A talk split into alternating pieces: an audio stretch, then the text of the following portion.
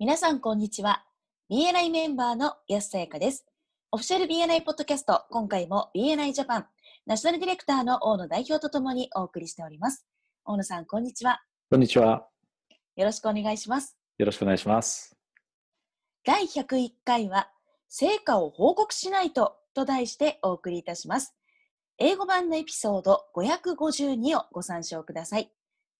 このポッドキャストはコンビニの人材育成を支援するコンクリ株式会社とチームビルディング研修の JCTV の提供でお送りいたします。それでは大野さん。はい。成果を報告しないとというタイトルなんですが、この内容についてお話をしていただけますでしょうか？はい。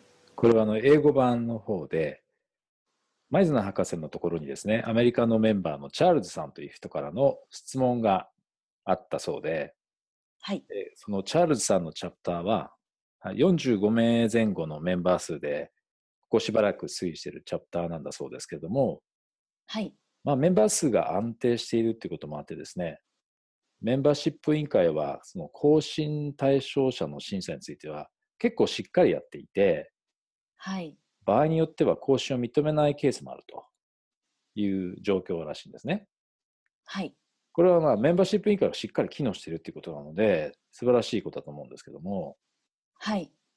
でその更新の審査の基準の一つにですね、日本ではサンキュースリップってよく言ってますけども、正式にはサンキューフォークローズドビジネスと言います。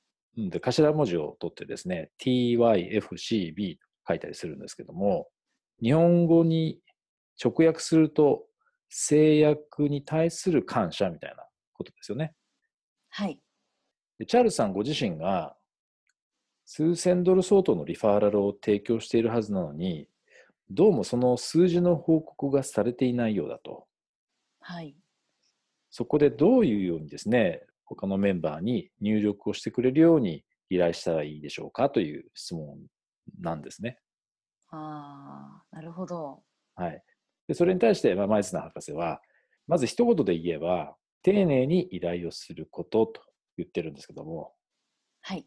はっきりと隠し立てすることなく、正直にコミュニケーションを取ると。明確で、オープンで、正直なコミュニケーション。人との間で何か課題というかね、解決しなくてはならないことがあるときは、常にこの明確でオープンで正直なコミュニケーションというのが一番だというのはよく BNI では言われるんですけども、はい。他の人にですね、何かをしてほしいときに、もう一つ有効な方法があるということで、前津博士が紹介してくれているのがあるんですね。はい。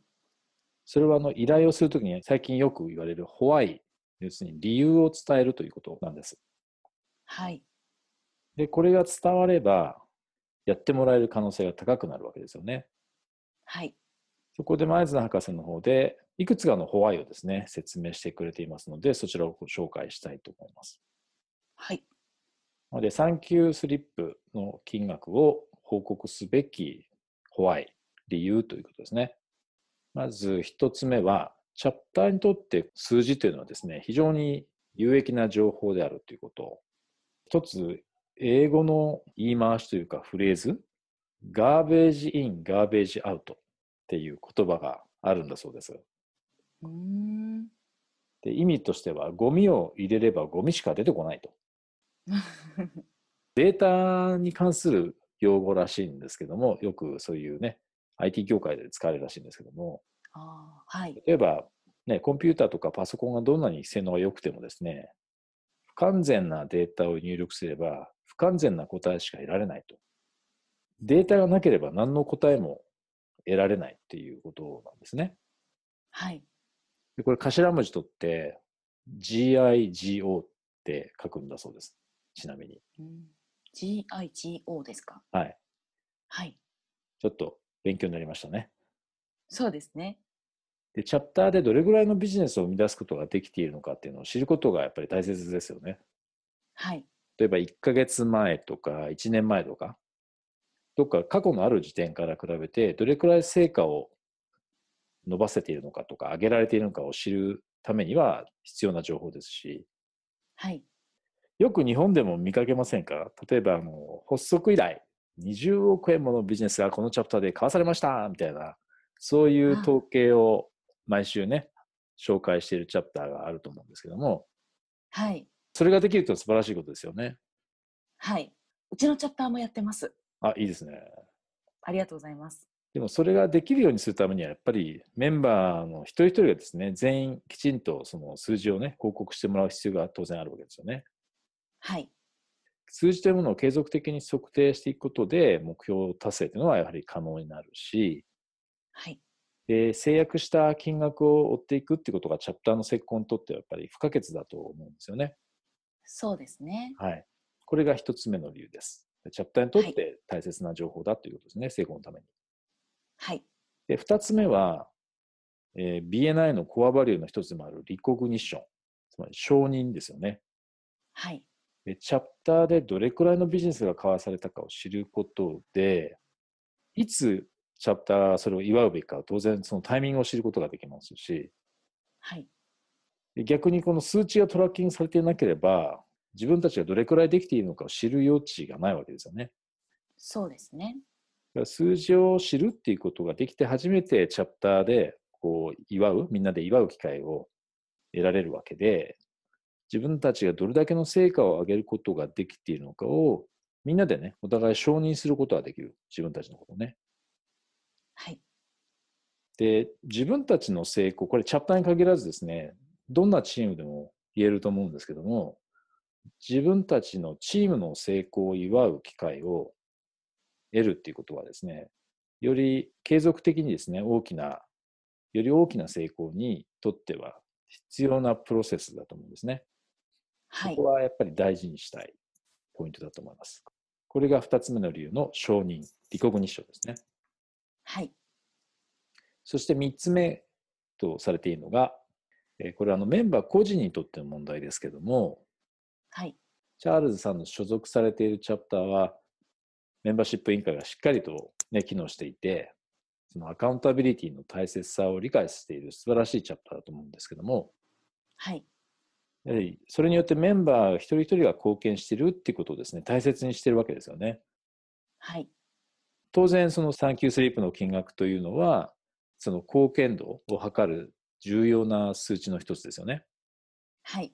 貢献をしているメンバーにとってそのそれぞれのメンバーにとって自分が貢献している実績というものが数字に反映されてないとなるとモチベーションも下がってしまうしはい。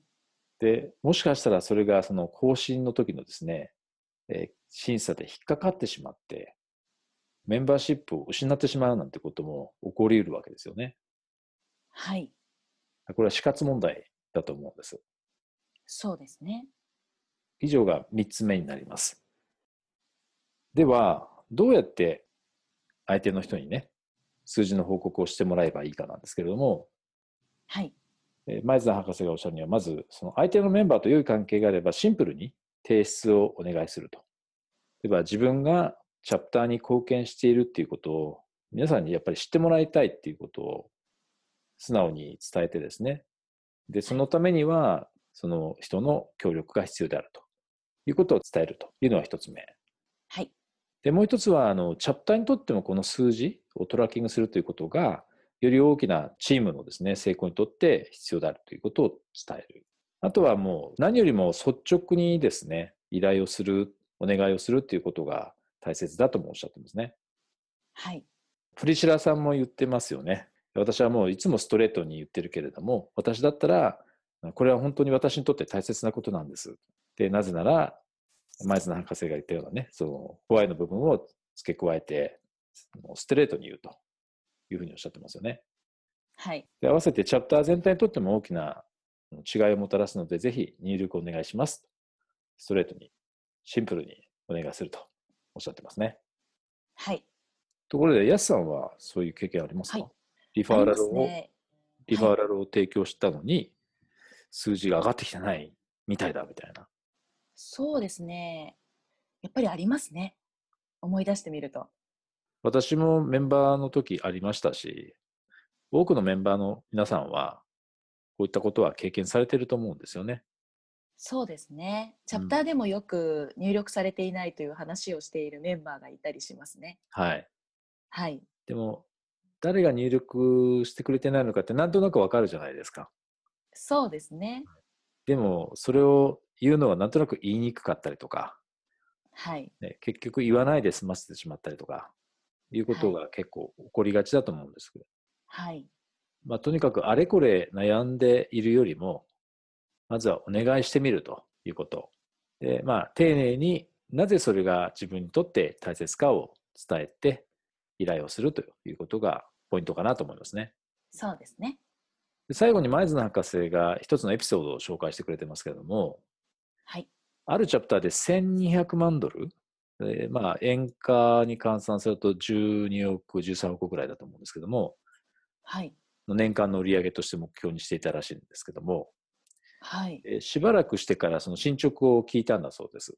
まあ、年末にね、目標達成はできそうですかっていうような聞き方だったと思うんですけども、そうすると、そのリーダーシップチームの人は、どうも難しそうですというふうに答えたんだそうですね。でそれに対して、はいえそれは残念ですねっていうことで、えー言ったらしいんですけども、それに対してまた返ってきたのは、今10月ですけども、すでに当初目標にしていた1200万ドルは超えてしまったので、年末の目標は1400万ドルに上げてしまったんですよっていうふうに返ってきたんだそうです。すごいですね。やっぱりそのメンバーの全員がですね、入力、そして報告することが、こういった点でも、チャプターの目標達成にとっては非常に大切だということの一つのいい例だと思うんですよね。そうですね。それではそろそろ終わりに近づいてまいりましたが、大野さんからメンバーの皆さんへメッセージはありますか？はい。結構日本でもね、報告漏れがあるように思うんですけども、やはりそのチャプターにとっても、あメンバー個人にとっても大切な情報ですので、えー承認ということをですね、えー大切にする意味でも、自分たちのチャプターでえー入力についてのホワイをですね、確認していただきたいと思います。はい。私のチャプターでも毎週入力をしてくださいということを理由とともに伝えるようになっているんですが、はいまあそうするとよりメンバーが入力を意識するようになるので、やはり毎週言い続けるっていうことも大切なんだなっていうことを今、大野さんのメッセージから感じ取りました。そうですね。繰り返し伝える。で、特にあの月末の場合はね、もうさらに念を押してリマインドするということも効果的かもしれないですね。そうですね。はい。ありがとうございました。ありがとうございました。今回も BNI ジャパンナショナルディレクターの大野代表と私 BNI メンバーの安田彩香でお送りいたしました。このポッドキャストはコンビニの人材育成を支援するコンクリ株式会社とチームビルディング研修の JCTV の提供でお送りいたしました。それでは次回もオフィシャル BNI ポッドキャストでお会いしましょう。See you next week.